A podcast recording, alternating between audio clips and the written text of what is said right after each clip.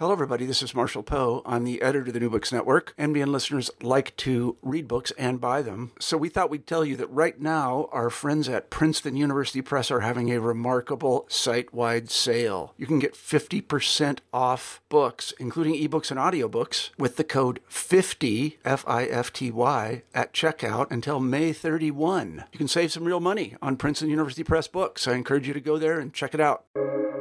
Welcome to the New Books Network. Welcome to the New Books Network podcast. I'm your host, Roberto Mazza, and today it's with great pleasure that I'm hosting for the Middle Eastern Studies series Nadim Bawalsa.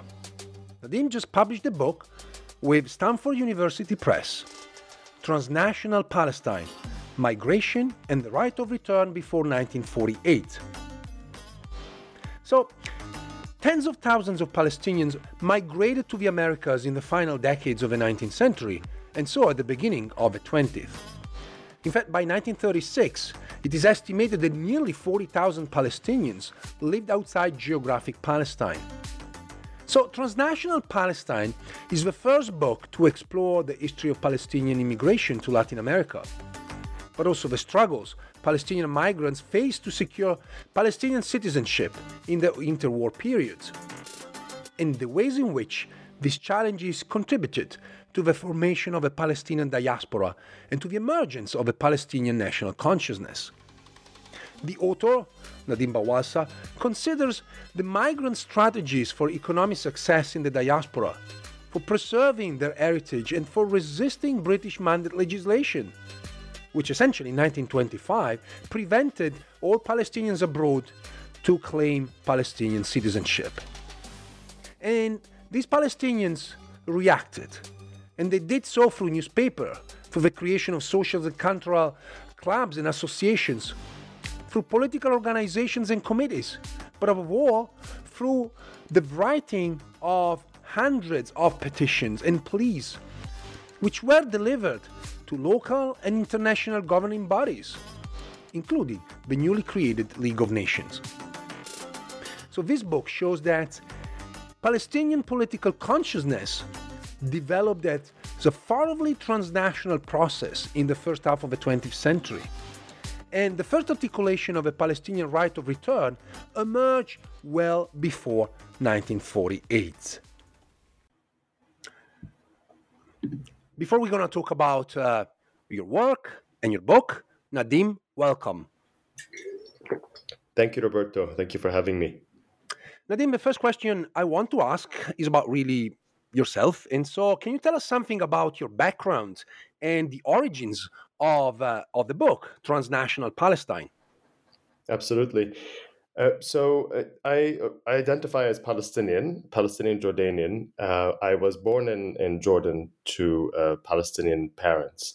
the interesting thing is is the, that while my father my father's family traces their roots back to Kerak on the east bank of the Jordan River.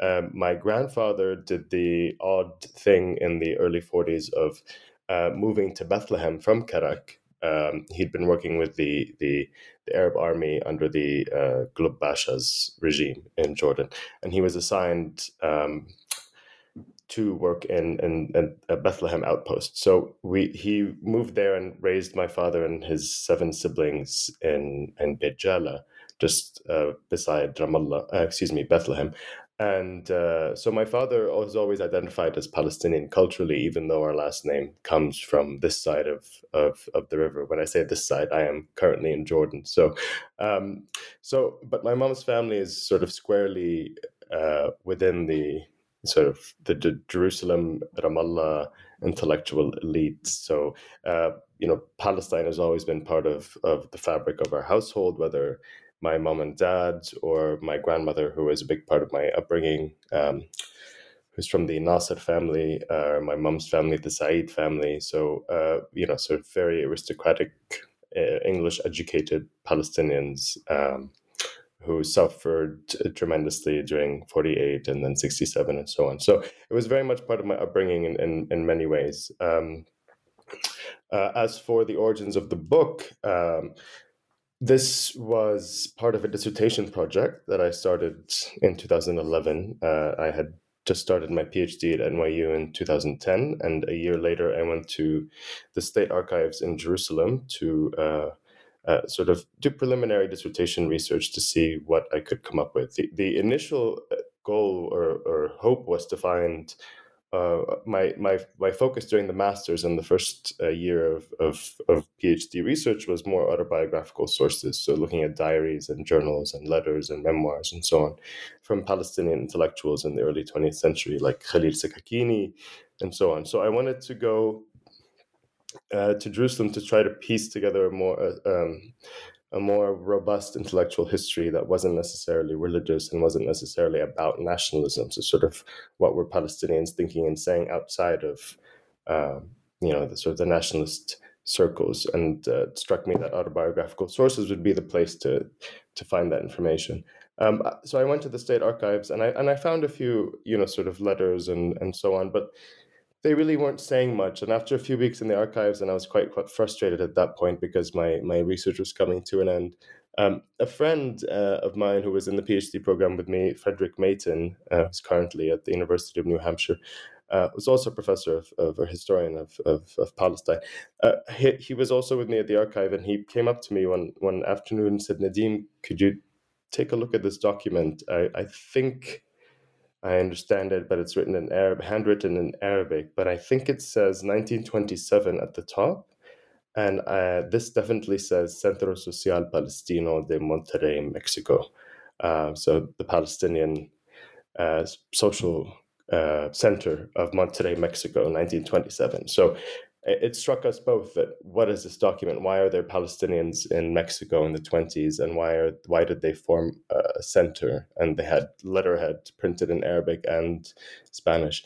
Um, and what was this document about? So, uh, you know, it's not easy to read handwritten Arabic from you know 100 years ago, but I managed to decipher that uh, it was in fact a uh, a petition written to the uh, to the British government of Palestine uh, in Arabic. Uh, it was demanding redress for uh, the British government having denied applications of several Palestinian migrants in Mexico, denied their applications for Palestinian citizenship uh, a few months prior to that petition. So I thought that was very interesting, and I thought, well, this is clearly a topic that's never been written about. Uh, you know, in my years of graduate work, I'd never heard of um, Palestinian activists in Mexico in the 20s trying to go back to Palestine as Palestinian citizens. Um, so I, I, the box where my friend Fredrik found that document, uh, there were several more similar documents written in Arabic, English, uh, uh, Spanish, and even French uh, from Palestinians all over the Americas, including Cuba, Costa Rica, Nicaragua, Guatemala, Chile, um, Honduras, uh, of course, the United States, and the bigger hubs in South America, Argentina, Brazil, and uh, Chile. So all these Palestinians, uh, these sort of networks of Palestinian activists, were engaging in this transnational uh, sort of political activism. Uh, demanding uh, their rights to Palestinian citizenship from British authorities, British mandate authorities in the 20s.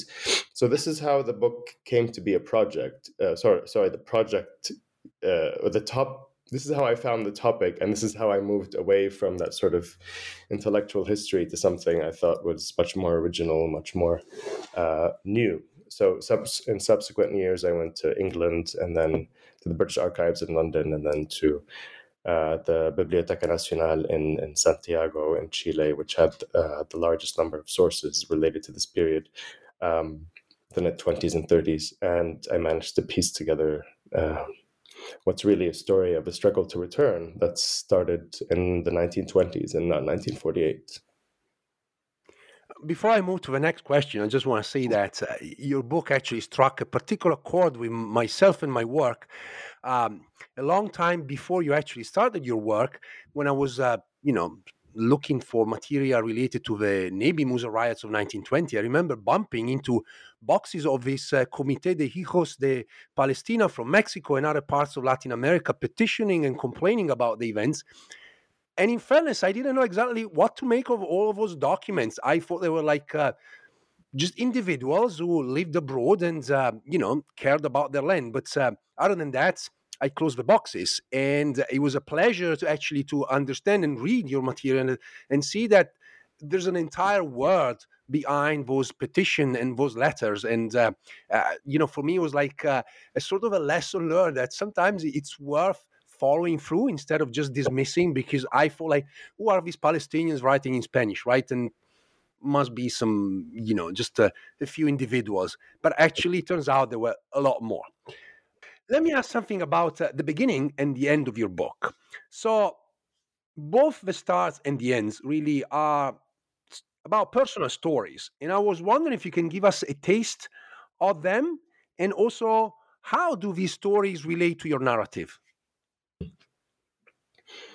So as, as I mentioned, you know, in the first question, uh, you know, in terms of my, my own mode of identification, let's say, um, you know, I've I've never lived in in Palestine, uh, yet I've never not def- identified as Palestinian, and this is really sort of the the crux of the book is that you uh, you might be a stateless national for eternity, but you will always somehow feel connected to this history, whatever it is, wherever it is. And so, well, we know exactly where it is. It's it's historic, geographic Palestine, but um, our inability to go there and and lay claims to it, whether it's to territory, property, or a, a, a right to reside and stay, um, is very much connected to to why we continue to identify as Palestinians. This is what I realized from from from all these years of research. Um, and you know, for most historians, how many of us get to connect with the source material so personally? You know, so this.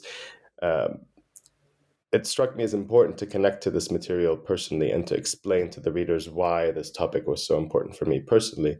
Um, so, so to, to, to realize that there were Palestinians across the Americas 100 years ago who, like myself, um, are barred from return, but feel strongly connected to this this this land and this mode of identification was was something very moving uh, for me.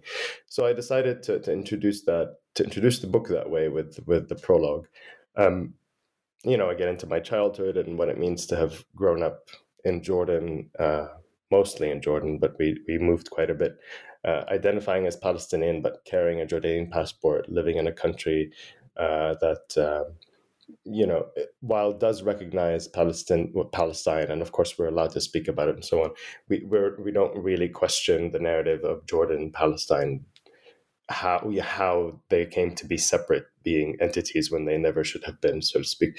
Um, and the fact that my last name is from this side of the river, the East Bank, meaning that makes me Jordanian and not Palestinian. So all these things uh, sort of influenced the way I, I, I, decided to frame this book and, and, and structure it from start to finish. Um, the uh, you know the sort of trajectory of, of, of cementing this connection to an, a mode of identification that is unequivocally Palestinian, in spite of uh, all forces around you about, around us that tell us otherwise that uh, no you are not. You are jordanian or no you're not. You're an american citizen or you're chilean or so on.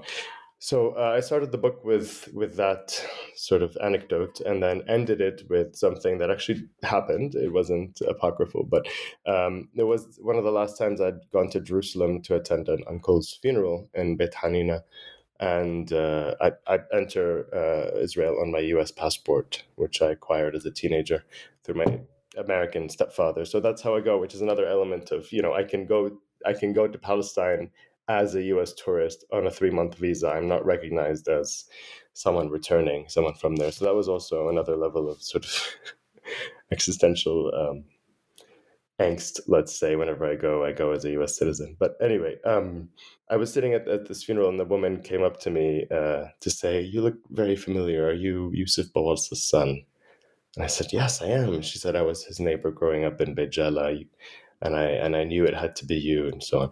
So anyway, I get to talking to this woman, and uh, she asks what I'm doing. And this is in a funeral, and it's supposed to be somber and so on. And I tell her about my research and and so on. Um, and that I had just been to Chile, and and she said, "Oh, my brother lives there, but I haven't been, and it's too far." It's so on. She says, uh, you know, she says, "But wow, there's there's really that many uh, Bajalis, so residents of Bejala, and Talahmes, residents of Bethlehem and Sawahre, you know, residents of Beit that live in Chile. And I was telling her just how sort of palpable the Palestinianness of these communities was in Chile. And there was this something really beautiful that happened in this very somber setting. Uh, and I thought, you know, it's what a nice way to end the book that yes, this is a sad story. And yes, we continue to live with with tremendous sadness and, and loss when it comes to Palestine, but also when we find each other wherever it is, whether you know in Palestine or the Andes, uh, like I discovered through my research, there is this you know intangible warmth that uh, that brings us uh, great joy, I would say, and sort of and relief that hey, at least we're not you know lost forever just because we don't have a state, or at least we. Um, we still have ways to connect with one each other with one with with one another and establish these uh, transnational connections there's also something nice about having a book that went all over the globe you know sort of yes jerusalem and palestine in the in, in the 1910s and teens when palestinians were leaving and then uh, you know, sort of the seat of the British Empire in England and what was happening there, and then all the way to Mexico and so on, and to have the book end by coming back to to Palestine um, was also somehow a nice way to, to frame and close the book. I thought, and and I was worried, to be honest, to, to start an academic text with per, and to start and end an academic text with personal reflections, and I thought the publishers wouldn't go with it, but in fact, they all said, "Well, this is really fresh and different. Uh, let's uh, let's let's take a risk and see what happens." I think the publisher were absolutely right in uh, suggesting that this was a, a, refreshing starting and ending with personal story. But now let's go back to the book. And you know, transnational Palestine is uh, about Palestinian immigration to Latin America. And I was wondering if you can tell us a little bit more about who these migrants were, and more importantly, why did they choose uh, Latin America? Of course. Uh, so this is how I start the book. Um, like most books on migration and diaspora studies, it's important to situate uh, migrants' narratives within the sort of the larger political socioeconomic context.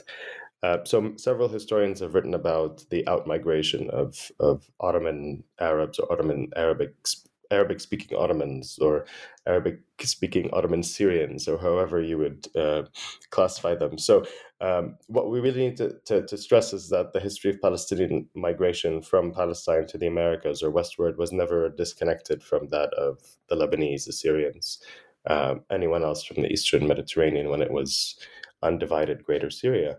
Uh, so starting in around 18 in the 1860s uh, you know once the, the the first boats full of middle eastern migrants started uh, setting off westward palestinians were always part of these out migrations but their numbers were always uh, less significant than those of the lebanese and syrians and this is for different reasons but mostly because the southern province of syria was was uh, as we know ge- geographic palestine was sort of less uh, uh, economically uh, significant as as the ports of Beirut or or, or the, the, the bigger cities like Damascus and Aleppo. But Palestinians were nonetheless always part of of these uh, greater waves of migration. It's just about locating them in the historical record and trying to parse out when are they Syrians as greater Syria as, as residents of greater Syria and when do they become how do we know that they're Palestinian um, in in this historical narrative. So that was that was the big part of the book. But um, going back to the reasons for migration, uh, as with migrants from the entire region, this is this is mostly economic and political. So um, you know towards the end of, of Ottoman rule in the region, so starting you know 1870s, 1880s until uh, 1920 or so, 1914 with the start of the World War. Um, you know the Ottoman Empire was was was struggling with with economically and sort of keeping up with with the West. This had excuse me this had uh, serious consequences for residents of the of the empire uh, who were stretched thin um, uh, economically. So famine, droughts. Um, you know, sort of political unrest, social unrest, inter, uh, inter you know, sectarian strife was leading uh, to outmigration, mostly of Christians of middle, lower socioeconomic classes. Um, the so as this outmigration was taking place, uh, the question of where to go was also an important an important one. So while the Lebanese and Syrians had sort of formed the first networks and the first uh, settlement hubs in the Americas, by the time Palestinians started to, to migrate as well, they were connecting with these communities upon arrival, let's say in Veracruz in Mexico or Buenos Aires or Rio de Janeiro or uh, Santiago. They were connecting with these other Arabic speaking migrants, the Lebanese and Syrians and so on, receiving credit lines from them and then venturing into you know the American Wild West or in, into the into the interior of the continents uh, selling essentially Holy Land items like uh, you know olive wood crucifixes and mother of pearl and uh, olive oil and so on. Uh, where they went is really a function of how saturated those markets had already been by others by other Arabic speaking migrants. Uh, so the larger hubs like Santiago and and uh, well, let's say Sao Paulo or Buenos Aires uh, Mexico City were were seen as more uh, competitive, and so it it wouldn't have made sense, or nor would it have been wise for a Palestinian who considered themselves um, well, it was mostly men at this in this early stage. So a Palestinian who would have migrant who would have considered himself to be also Syrian to go and compete with his neighbor who was from Damascus or Beirut and so on, uh, which would harm both of them. So uh, Cecilia Baeza, who's a political scientist and, and has done some historical research on this period, uh, calls this suicidal concurrence, uh, the idea of uh, settling where the market had been saturated by by fellow compatriots who were selling similar goods and so on would be harmful to both.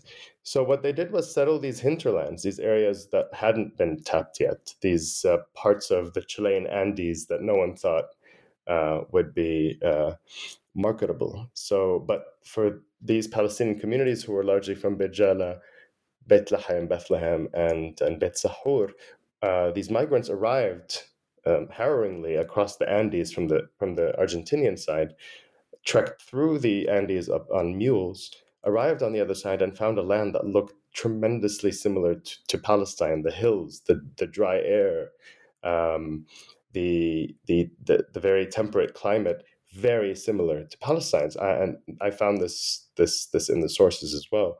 Uh, Palestinians sort of uh, speaking to each other about how attractive Chile is uh, for Palestinians specifically, how because of how much it resembles the southern Syrian uh, coastal climate.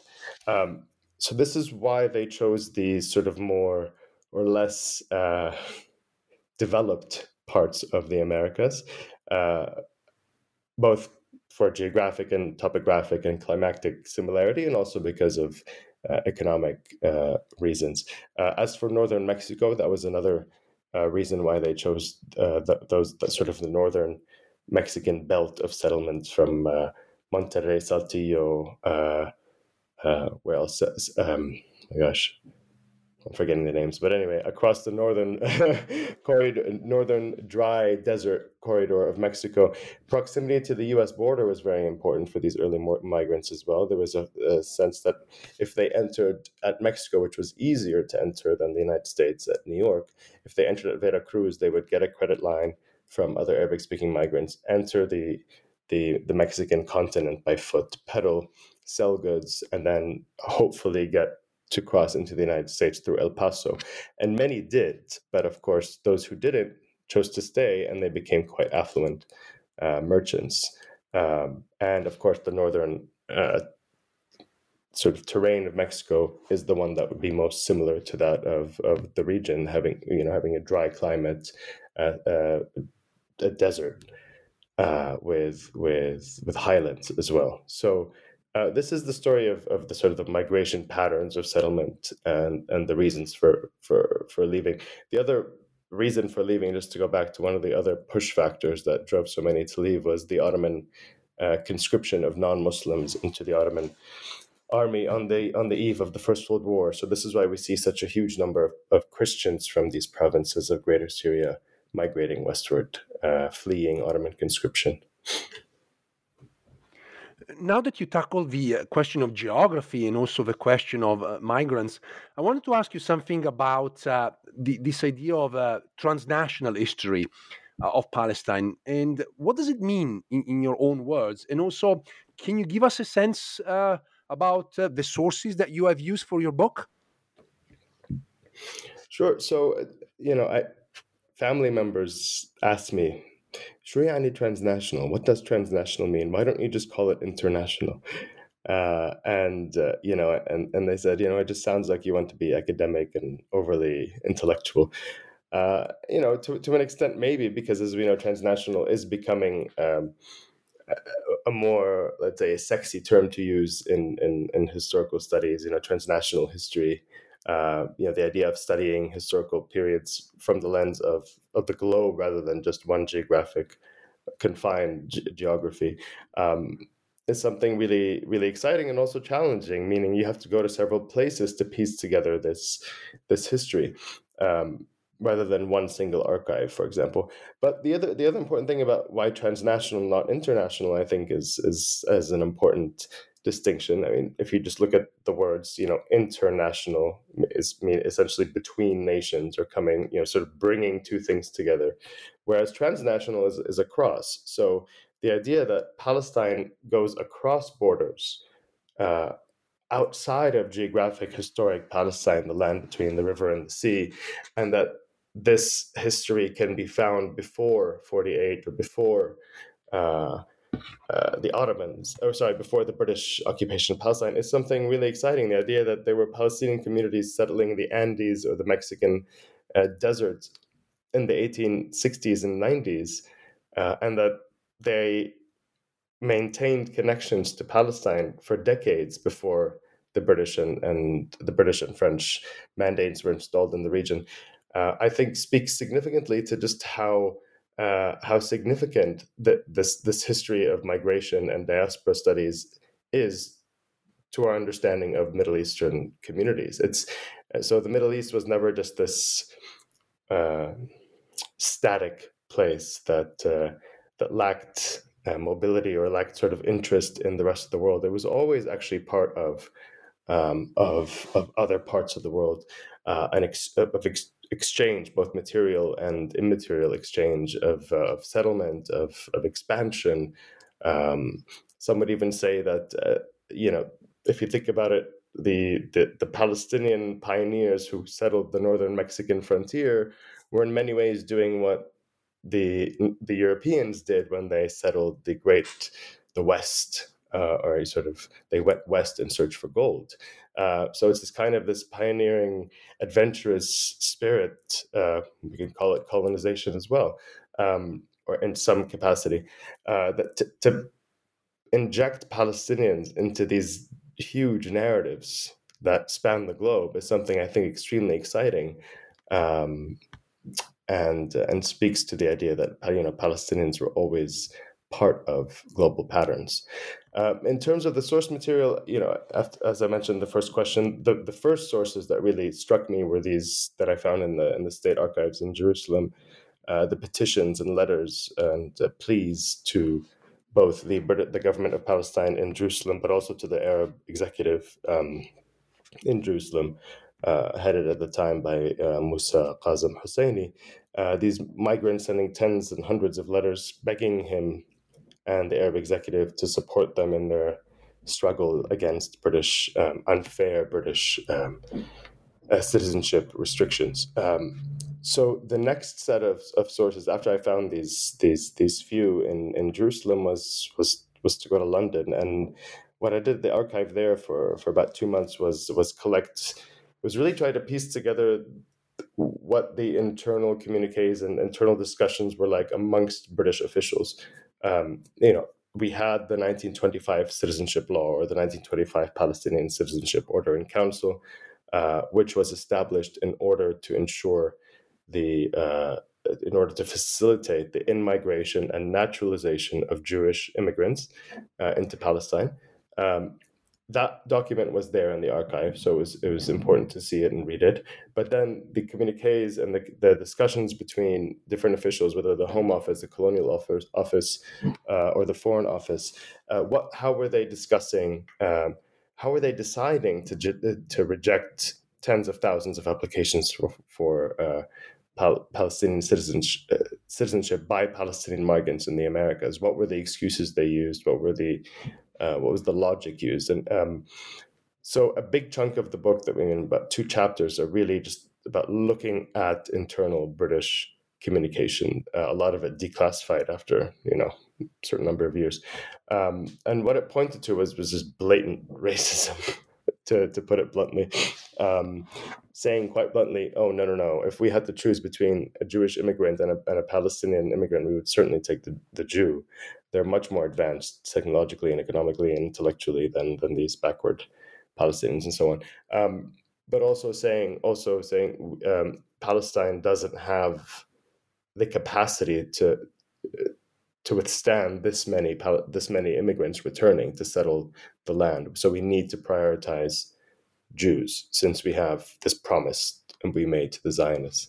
Um, there's also this this whole language of saying, well, are they even Palestinian? They left as Ottomans, uh, and now that the Ottoman Empire is dissolved, they should go seek uh, you know, nationality or, or residency from the, the host governments where they are, so Mexico, Chile, United States, and so on.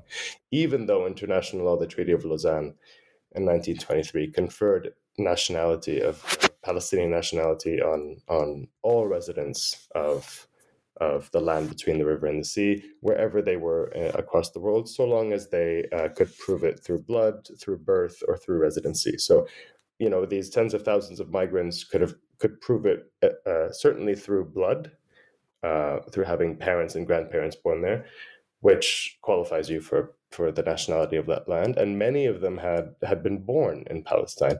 Uh, none of them, of course, could prove it, could acquire it through residency.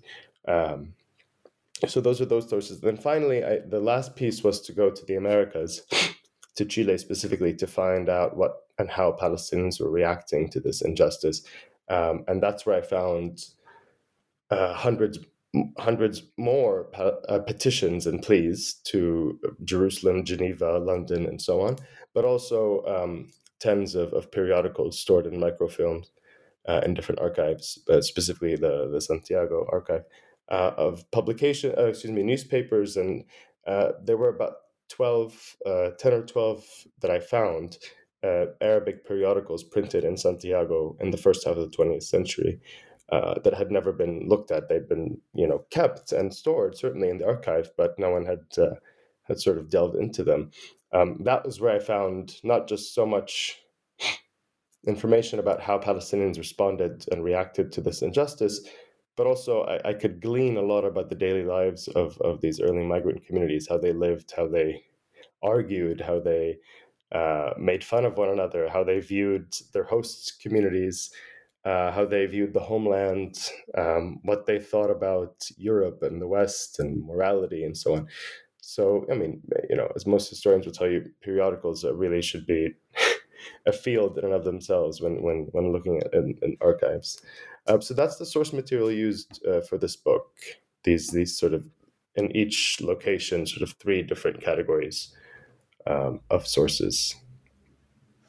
Let me pick up from what you were just talking about, uh, these migrants. So here you have uh, Jerusalemites, uh, migrants from Beit Bethlehem, and other villages and towns of Palestine. How did these migrants settle down in their new homes? And also, can you tell us a little bit more about how they experienced the changes that were occurring in Palestine from, let's say, the outbreak of World War One but also then to the, uh, the end of the war, the arrival of the British, the French, which eventually introduced new borders, legal systems, and essentially redesign uh, the regions uh, that belonged to the Ottoman Empire into new nation states. Mm-hmm. So I think I answered the, the first question a little bit earlier, but I'll, I'll give a little bit more detail about using you know the newspapers that I found. So in terms of how these migrants settled in their new homes, for, for the most part, most of them came quite poor or quite um, you know with, with little to their names. So what they did was either um, stay with relatives or, or or friends they would meet on on the boats or or middlemen they would meet at the ports who would connect them with with um, other Middle Eastern migrant communities across the continent. So either they would stay for a period of time with them, get established, get on their feet, and then uh, rent a space from which to sell goods and to live. So this is something that the Chilean authorities and Chilean shop owners who were not Middle Eastern, so let's say non-Middle Eastern Chilean merchants would complain about frequently, saying that these turcos, these you know, so most all migrants from um, Middle East were referred to pejoratively as turcos because they carried Ottoman travel documents. Um, so it was used as, as a slur against them by by by non non Middle Eastern migrants. They would complain to Chilean authorities that these these turcos uh, are staying open really late and they are selling. They're staying open on the weekends, which is very uh, improper given that Sunday is the day uh, of the Lord, for example, uh, or uh, that it's improper and uh, inconsiderate to stay open late because you encourage because so you it has a competitive hostile um, uh, approach to to to to being neighbors. So if you st- keep your shop open late, whereas your neighbor shuts at sundown, you're seen as as trying to uh, uh, to gain the upper hand. So amongst one another, these Palestinians and these m- migrant communities would uh, would sort of reprimand each other in the newspapers, saying, you know, I know you live in the back of the shop and I know you can stay open all night, but for God's sake, please stop. You can't do this anymore. You're embarrassing us. The authorities are going to shut you down. Uh, we're going to be considered low class migrants and we want to be considered higher class migrants. We want to give them a reason to keep us here. So let's respect their traditions. Let's close on Sundays. Let's close early and so on. So you get the sense for how they lived, which is in many ways how Palestinians in Palestine lived, uh, you know, sort of uh, merchants and um, uh, carpenters and and and and so on. Uh, so they they lived in the backs of their shops, uh, and before long they had you know amassed enough wealth to open bigger shops and then factories and and then they sort of tapped into these. Uh, well, actually, they quite literally dominated these larger uh, economic fields, especially in Chile, industry, banking, manufacturing. Uh, so to this day, uh, Palestinians uh, form the, the, some of the wealthiest members of, of Chile's um, sort of elites, um, elite society. Uh, but yeah, they all had very, very humble uh, beginnings in terms of in terms of their homes. Um, in terms of the, the other big question, uh, which is really the book, is is what happens after World War One. Um, and to put it simply, Britain had very different plans for its mandate in Palestine, as we know, um, than it did for its mandate in Iraq, or than the French had in mind for Syria and Lebanon. So what we see that's very that's radically different happening. Um, what we see happening for Palestinians versus uh, their Lebanese or Syrian migrant uh, neighbors is that these Palestinians were not allowed to lay any claim to inheritance, to residency, to, to property um, back in Palestine. Whereas French and Syrian migrants, by the time the French mandate was installed in Lebanon and Syria, were uh, incur- were excited to have these sort of westernized, wealthier uh, residents, uh, would be residents of Lebanon and Syria, acquire French uh, citizenship so that they can then be encouraged to come back and invest in the country, which would, of course, uh, be beneficial to the French mandate. So it became quite clear that, you know, in terms of what kind of citizen subject the British and the French wanted for their mandates uh, was well, they both wanted the same thing. They both wanted an ideal citizen subject. And for Britain, they had that citizen subject uh, set, uh, and that citizen subject was the, the, Jewish immigrant, not the one of the 40,000 or so Palestinian migrants um, who lived across the Americas. Uh, so, what this did was including the partition of, of Greater Syria into different territories, what this did was sort of uh, encourage separation, separation or division in identification among these these com- these communities in the diaspora. So they couldn't simply refer to themselves as as Syrians anymore, or Arabs. You had to specify uh, in this time period, this very volatile, uh, shifting time period in the 20s, uh, whether you were from what is now Palestine, Lebanon, or Syria. Uh, and what's interesting here is also that you see British officials, when denying Palestinian uh, immigrants uh, petition or applications for citizenship, saying, um, well, this person can only present Ottoman travel documents.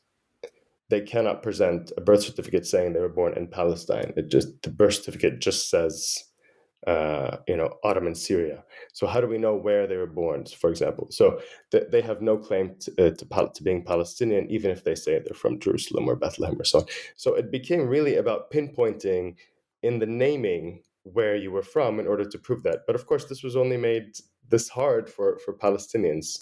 Uh, the Lebanese and Syrians had much less difficulty. And uh, Fahrenthold wrote about this in, in, in, her book about this same time period. Uh, Syrians, of course, were seen as more uh, troublemakers, let's say nationalists than Lebanese. So they had a bit of a harder vetting process to get uh, French Syrian citizenship over the versus the Lebanese. But it was really the um, the Palestinians who had the hardest time uh, securing a, a legal claim to Palestine during this period. I want to pick up on this one, um, even though I really wanted to ask you something about uh, um, letters and petition. But since you start talking about uh, the uh, uh Palestinian Citizenship Ordinance of 1925, and the question uh, that started earlier in 1923 with the Treaty of Lausanne, which essentially uh, ended World War One, and so Ottoman citizenship ceased to exist. Um, I'm curious about something because in the book you make an argument saying that essentially 1925 is uh, a precursor of 1948 in terms of diaspora and dispossession. And so I was wondering if you can if you can elaborate a little bit more on on this idea. Mm-hmm. So what this book argues is that the British mandate and British authorities, with the tacit support and approval of the League of Nations, were able to uh, permanently exclude or permanently exile Palestinian migrants from Palestine through this citizenship ordinance. Uh, so, what the Palestinian Citizenship Ordinance, a 1925 ordinance, does is is give a way for uh, would be subjects of the British mandate.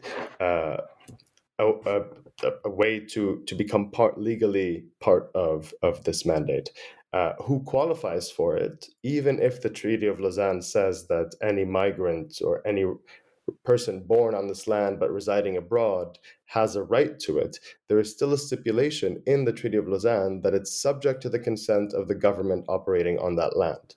Uh, so, giving the British Crown, not the League of Nations, even though the League of Nations is is uh, should be administering the mandates, giving the uh, the the king, the king of England, uh, of the United Kingdom at the time, uh, absolute authority, absolute uh, final say on who does and does not get approved for for the citizenship. this, in many ways, mirrors what happens in in forty eight. In, in some senses, you know, in the Israeli right of return, the law of return, and the subsequent nationality laws uh, promulgated over the last 70 something years. Uh, the Israelis do upon creating the, the, the citizenship laws, the nationality laws in 1950 and 1952, they, uh, they reset citizenship, uh, essentially making obsolete any documents prior to uh, the establishment of the state of Israel. So, had any Palestinians who were exiled in 48 held Palestinian, British Palestinian passports, those were no longer recognized under the new state. Uh, this is very similar to what the British did. So the British, even if the Palestinian who had left Palestine as an Ottoman citizen and had that travel document, even if they could present that to the British consulate in Santiago or in Monterrey or in Mexico City and say, here's evidence that I am from that land, that I am protected, my nationality is protected under the Treaty of Lausanne, that government or that consulate had there was no precedent there was no uh, there was no way to ensure that that government or that you know consular officer would need to approve the application, even though the law said that every person had the right. Similarly, as we all know, we all have a right to return. Uh, as as exiled Palestinians. But what does that mean in the or what what power weight does that have in the face of a, of a governing body, uh, a regime that doesn't want to recognize your right of return or that has final say in uh, in who does and doesn't get to be to belong to this land, uh, which really throws a wrench in, in international law and what value does international law have against regimes of power that um, can wield power um, however they choose, irrespective of, of stipulations in different treaties. Um, you know, whether whether it's UN resolutions protecting the rights of refugees in refugee camps across the region, whether it's the Treaty of Lausanne, whether it's the uh, the League of Nations itself, the text of the League of Nations, um, what the Covenant of the League of Nations, excuse me, what exactly is there in international law to ensure that certain regimes of power will abide by it? And um, and this is really why I find 1925 so interesting, because there is precedent for exiling and keeping in exile tens of thousands of Palestinians uh, by the time 1948 uh, comes around and, and the Zionists, uh, you know, establish the state that they have. Let me go back to um, what I wanted to ask you about, uh, uh, you know, sort of a, a, major topic discussed in your book, which is uh, uh, petitions and committees. And so I was wondering how these Palestinian migrants, you know, form committees and send letters and petitions to uh, mostly European authorities. Can you tell us something about the process, uh, how these committees were formed, petitions written, and who are the people involved? Mm-hmm. So unfortunately, I, I, did I wasn't able to find much information on on how these organizations or these cultural clubs and these committees came to be. Uh, but I, I but all formed in the twenties that's an important uh, fact, meaning upon the creation, upon the ratification of, of mandates by the League of Nations in 1920, 1920 21, um, we see a, a, a, flurry of activism, of activity in the Mahjar, in the diaspora, of all these different committees popping up with the uh, with the clear intention of remaining connected to what's happening in the homeland, saying, meaning. Um, if, for example, there were uh, conflicting interests between Druze and, and Maronite communities uh, in Lebanon about the best course of action following the demise of, of the Ottomans, Maronites and Druze communities in Michigan wanted in on this discussion. So they would form, you know, the Druze. Um, um, this is an example and, and possibly incorrect, but there, there was a proliferation or a mirroring of of nationalist mobilization and let's say political activism from the homeland in in the mahjar in the diaspora so uh, if there were like f- for example um, and it's bidirectional so if in the mahjar they're doing they, are creating committees and, and organizations to protect the rights of of palestinian communities they're also forming these these organizations and these groups in palestine certainly not not across the board, but uh, the more significant ones, yes. So uh, what we see occurring in the early 20s across in Mexico and Chile, especially, is the formation of these Palestinian uh, committees, these Comité, uh, Comité Hijos de Palestina, Centro Social Palestino, Club Sirio Palestino, uh, Club or um, Syrian Palestinian Youth Club, which was which was a, a, strong, a very important one in in in Santiago. 1922, 1924, the Club Deportivo Palestino was formed in 1920, the famous football club uh, in Chile today. Uh, so these groups popping up in response to uh, Balfour Declaration, essentially Britain's clear plan to hand over Palestine to the Zionists. Uh, in response, these these groups forming in defense of, of Palestine. What's interesting is that we see a lot of Sirio Palestino, meaning that we know Syria to have, Damascus to have been the hub of, of Syrian Arab nationalism uh, around the Treaty of Versailles, uh, uh, having sent a delegation to Versailles representing all residents of Greater Syria. Uh, this connection between Syria and Palestine uh, even though for these migrants themselves was was these were not mutually exclusive categories. You could be Palestinian and Syrian because you're you form the southern region of Syria. Um, but in direct response to the British authorities, for example, saying you're either Syrian or you're Palestinian, you can't be both. Uh, this as a result of the partition of of of, of Greater Syria into mandates. Um, so you see this flurry of of, organiz- of, of groups uh, popping up across the, the diaspora. Their only way of communicating, their only legal, uh, uh let's say, um, legitimate and an accepted way of communicating with their distant overlords, being you know the British and French mandate authorities, was through petitions. That was the only uh, way they could make demands and so on. But petitions themselves, I mean, Susan Pedersen and Natasha Wheatley uh, have written extensively about the petitioning process during throughout the League of Nations years. Um, petitioning was a very specific process. I mean, if your petition was to be considered by a consular officer in Mexico City or in Santiago or in um, um, Buenos Aires or, or, or, Sao Paulo, you really had to have done your, your research. You knew you had to have found a translator. You had to have received a certain number of signatures. You had to have uh, sort of couched the language in this very respectable rhetoric. You know, you, you can't speak to your uh, the, the, the High Commissioner for Palestine uh, in uh, you know you can't express yourself freely. You have to show deference and and uh, and respect to this authority. So what you find in the in the petitions is this tension really where the petitioners have to show respect for this ruler. They have to show not just respect but gratitude for having liberated Palestine from the Ottomans and having given them their freedom. But they're also here to tell you we are uh, we are watching you we we know that you are uh, contravening international law. You are uh, abusing your power. We demand redress. If you don't, uh, you know, sort of, uh, if you don't afford us and uh, our rights, we will go to the League of Nations. I mean, these these little little threats, these sort of.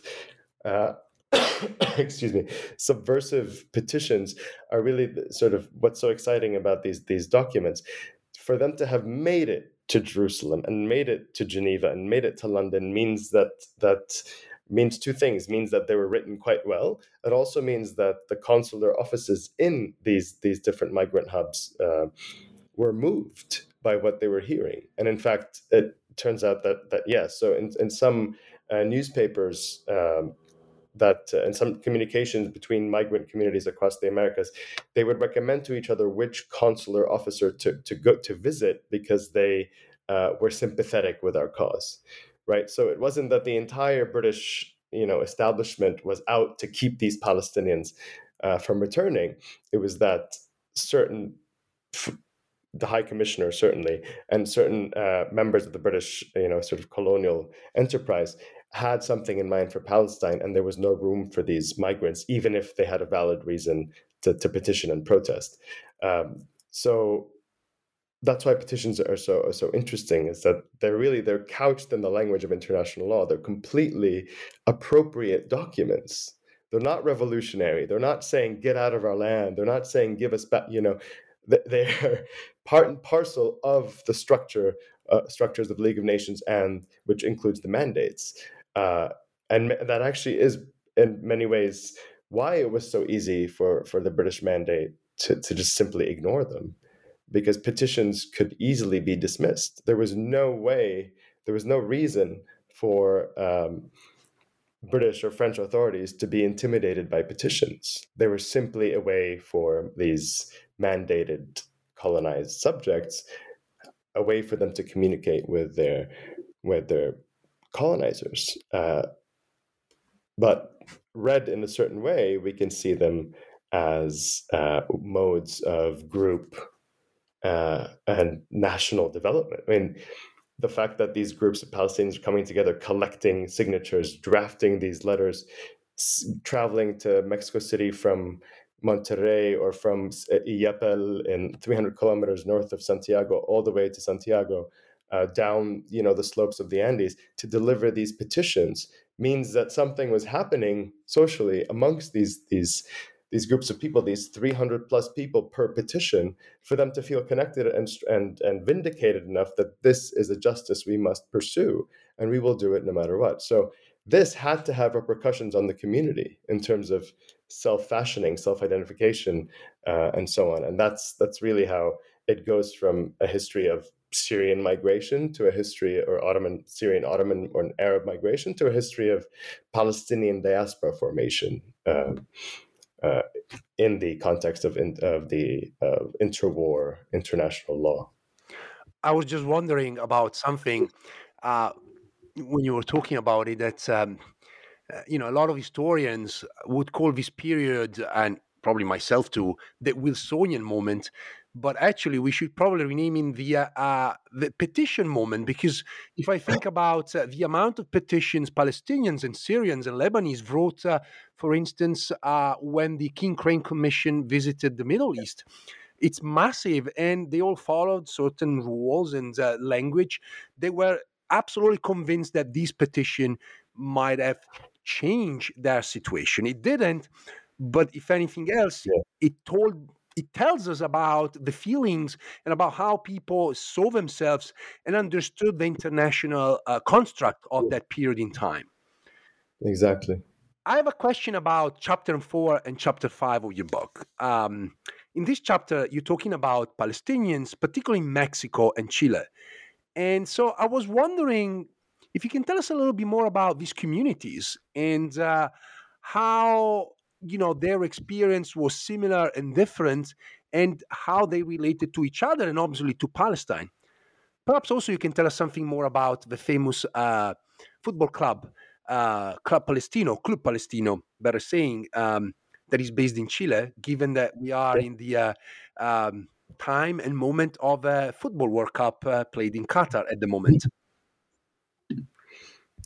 I'll do my best to to to, to speak to, to the Club Deportivo Palestino, but you know, as, as a historian, I'm, I'm mostly stuck in the past. But um, you know, if, if if we're to compare Mexico and Chile in terms of settlement, I so I, in fact Honduras per capita has the highest number of Palestinian migrants uh, relative, you know, per capita. But uh, Chile today has the largest number of Palestinians outside of the Middle East. Mexico uh, has a very large number of Palestinians, but uh, tracing them out of, or sort of weeding them out of, of the larger Lebanese or Syrian migrant communities in Mexico is, is harder. This is mostly because the, the, the, the more successful communities to have settled Mexico and established themselves as Middle Eastern migrant communities were the Lebanese, uh, much like in Brazil and Argentina, or Argentina is the Syrians. If Lily Balloffet's book, uh, Argentina, uh, Argentina and the Global Middle East, I believe, is the title. Um, is is is an excellent example of just how influential Syrian communities from Halab, from Aleppo, from Damascus, and so on were in in establishing themselves in in Argentina. Similar books have been written for for the Lebanese, certainly, uh, and it's it's high time. Uh, similar books are written for the Palestinians, and this is why uh, Chile is a particularly interesting example um, because, like in Mexico, the the Chile receive the Palestinian communities in Chile managed to um, to emerge the most sort of uh, influential and powerful economically and politically. Um, why, let's say, why in Chile and why not in Mexico? Well, really, this goes back to settlement patterns, and and what we see coming, what we see is that, uh, let's say, a, a, migrant from Beit Jala or Bethlehem arrived in Santiago in 1890, established a small shop, went back and forth to Palestine for decades up until you know World War One, um, brought back neighbors, brought married, had children, so on. Endogamy was the the way of doing things. So you went back to your community, you found someone either from your village, your town, or from within your religious sect, and you brought them back with you. This was similar across most of, of the Middle East. So it's happenstance. It's really simply coincidence that, uh, well, there's also topographic similarity between uh, Chile and, and Palestine.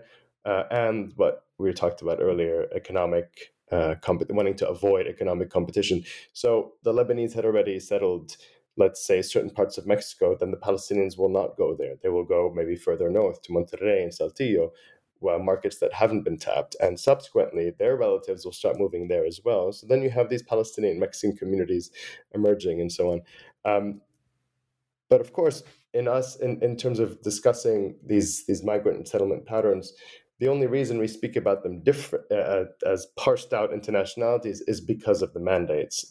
This wouldn't have been necessary had, had you know 100 years ago had these uh, mandates not formed and then forced these these these demarcations.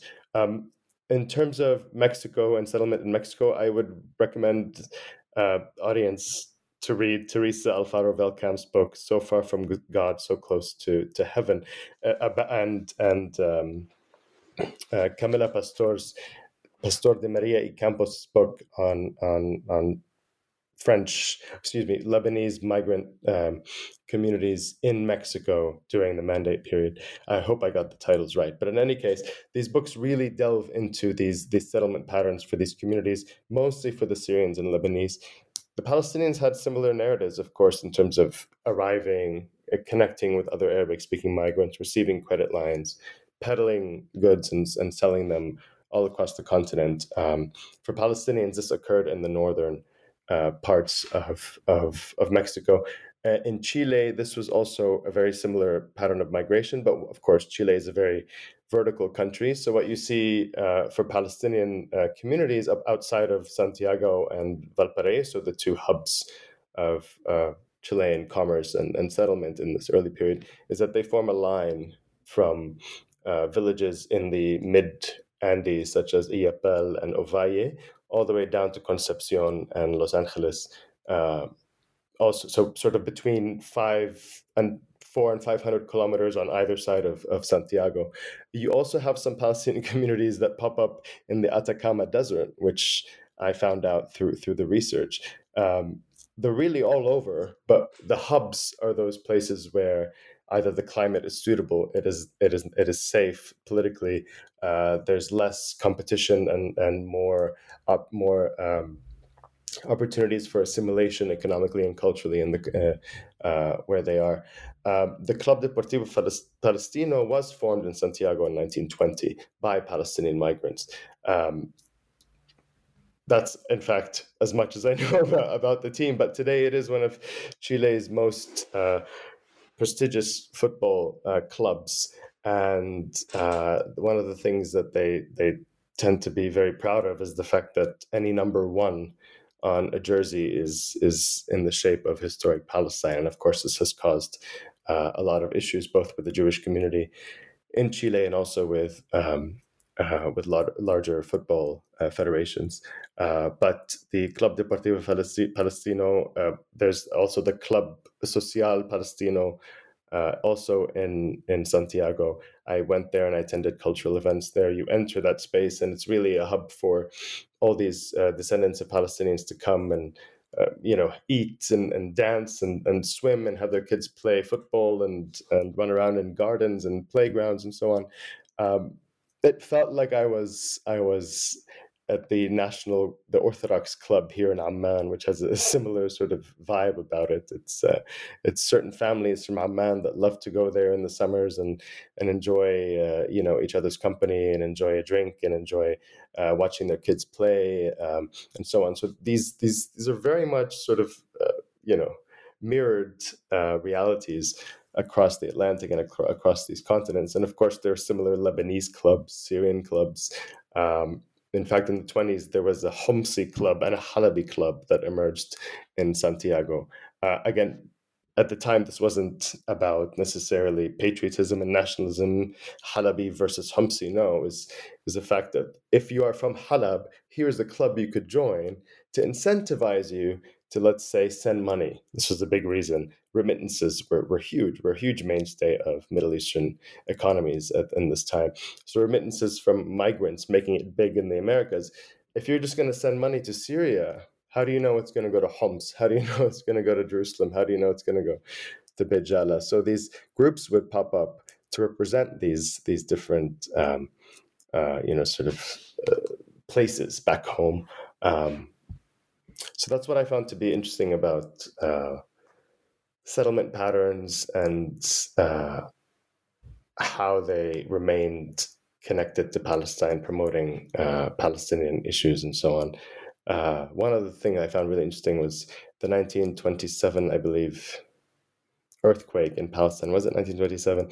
This this rallied Palestinians in the diaspora significantly.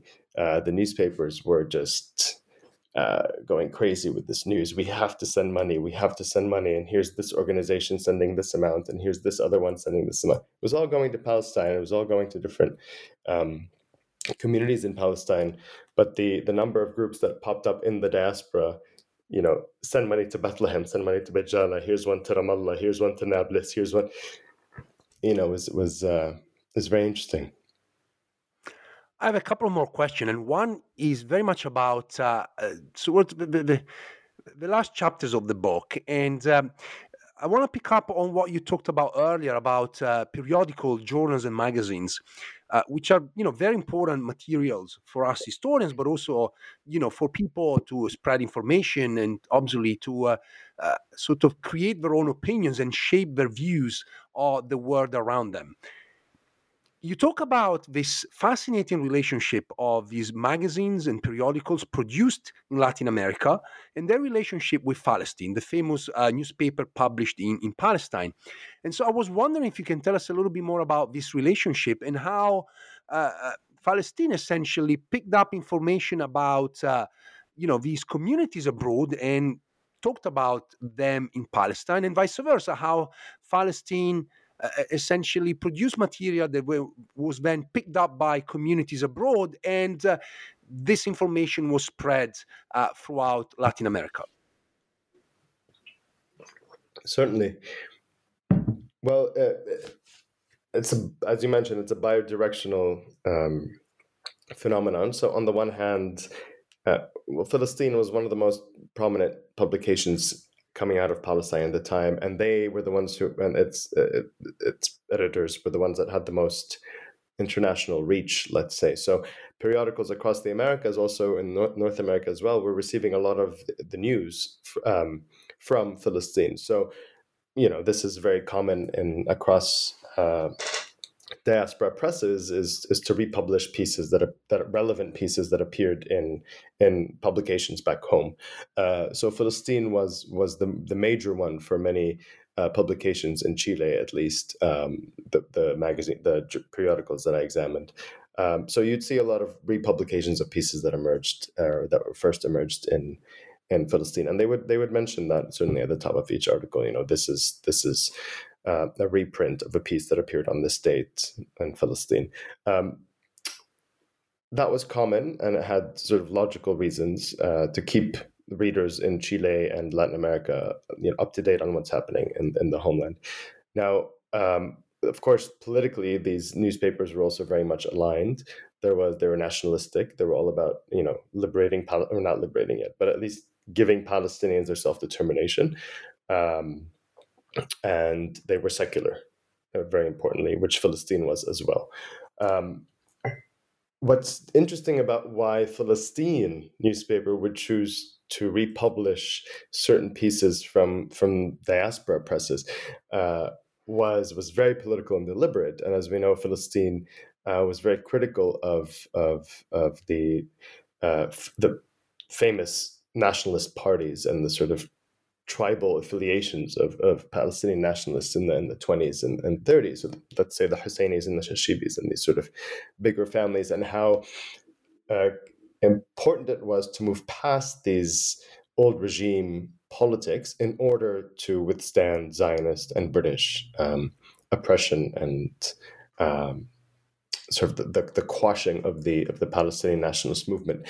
So if Filastin newspaper wants to publish a piece to critique Palestinian leadership, which they did all the time, uh, what better way or what better way to build an argument against or the need, uh, build an argument for the need to reform uh, the nationalist movement in Palestine? Uh, why not publish pieces that are from Palestinians in Santiago and Mexico and so on, uh, calling for the same thing?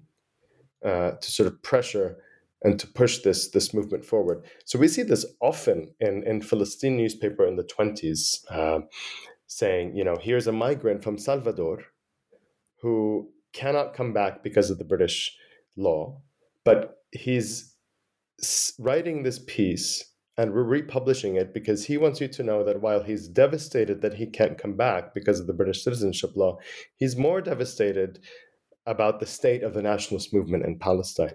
Um, you know, this certainly a little sensationalist, but um, but really interesting that that Filastin newspaper that had a very specific agenda um, was finding sort of food or fodder for its for its mission all the way in Santiago and and Monterrey and elsewhere in the Americas uh, to pressure nationalist leaders in Palestine to reform to um, to do away with old regime politics. Um, so I think it was it was mutually beneficial for these different publishers, or excuse me, these different periodicals. Uh, of course, they were selective in what they would print and reprint. Um, interestingly, also uh, something that Filastin did often was reprint the names of of those who donated or sent remittances. Uh, in order, of course, you know, Palestine is uh, Palestinian communities are quite small at the time. Um, so for for each side, let's say you know for Palestinians in Palestine and Palestinians in, in Chile to know that uh, you know they are being named, their their contributions to the earthquake relief fund or to the nationalist movement or to this organization or that is being recognized in this important piece. So it's very important for them to name one another, um, which also goes to show just how sort of small these networks were uh, and how important endogamy was to these communities. Khalas, you're from this this family, you, you know this family, you're from this village, you're from this village. We honor you, and and um, you know we recognize your your sacrifice and your contribution and so on. So I mean, newspapers were very much a way for them to build these transnational networks and, uh, and strengthen um, camaraderie. Lastly, what happened to uh, Palestinians in the diaspora? All of us? oh, that would be uh, another book, probably. Yeah. Uh, let's see. So, uh, what's interesting in is really depends where where you look for them. You know, um, Chile. It's it's funny that Chile continues to be the place where you turn to to to talk about Palestinian diaspora in the Americas because it does have such a large number of Palestinians. But that's not the only reason, I think. Um, I can't say much of what happened to Palestinians outside of Chile in terms of historically their historical trajectory over the 20th and 21st centuries, uh, because many of their narratives, as I mentioned earlier, have been sort of uh, muddled or subsumed in in just Turco, they're khalas, they're they're Turcos or they're all Syrios or they're they're from the Middle East. Um, and many, and I meeting Palestinians in Chile, many of them would tell me that for them, remembering where they were from and maintaining and being deliberate and explicit about which town or which village they were from is very important for them, unlike their counterparts in different parts of the Americas who, who don't know what village or town they're from. So there was something about Chile, about the community in, in, Chile, that kept them very attached to their specific roots, whether they're from this village or that, this family or that. What you know, so being in Chile specifically, not unlike Mexico, um, felt very much like being in Palestine. It's it's it's true, uh, and I, I think this is this has a lot to do with with the history of Palestine of the 20th century and what was happening. So, so if we have a, a community of a, a, community in the Americas in Santiago that has a large number of, of, of, Palestinians, and if this community is continually, let's say, engaged in in remaining connected to what's happening in Palestine, then certainly uh, this community over the course of the 20th century and all the very dramatic events that happened uh, in Palestine is going to continue to remain strongly attached to its Palestinian identity, versus other contexts where, let's say, education levels were not as high, where uh, Palest- levels numbers of Palestinians were dwindling rather than increasing as they were in, uh, in in Chile. The other thing is that after 48 and 67, there were large numbers of Palestinians who also went to Chile. Chile was generally very welcoming of, of Palestinian refugees. Um, so this constant flow of Palestinians and their constant growth within Chile um, really has a lot to do with with why today uh, when you go to Chile and you you spend time with Palestinians there, you feel very much that this is Palestine or this is a very viable, strong Palestinian community outside or in exile. Uh, the other reason is that for the most part they are quite successful and quite affluent, and uh, they have managed to uh, to to be part of let's say sort of every up, any upper echelon of, of society, whether political or economic or uh, or cultural. So there are very loud and proud Palestinian cultural events in, being held in Santiago. There are members of parliament that, that are proudly identify as Palestinian. Uh, the president today, the new president, is is, a, is not of Palestinian descent, but is outspoken about uh, support for the Palestinian cause. Uh, these things wouldn't be possible in other regions uh, or other parts of the region uh, where, let's say, the Palestinians were a minority or uh, were less politically, economically active. The other reality about Chile is that Chile is home to a lot of different political and cultural and um, uh, ideological possibilities. you know, um, it's a very diverse society politically, and we see with the recent referendum how how close it was to really overturning the the, the tide in, in Chile, moving uh, moving to uh, to leftism. But um, alas, the idea is that Palestinians in Chile have always had a stake in what happens in Chile. They've never not been part of the, the national fabric of Chile, which has allowed them to be proud Palestinos Chilenos uh, rather than just Chilenos, which you find in many other parts of the Americas. This was uh, Nadim Bawalsa, author of Transnational Palestine Migration and the Right of Return Before 1948, published by Stanford University Press in 2022. Nadim, thank you so much. Thank you, Roberto. Thank you very much.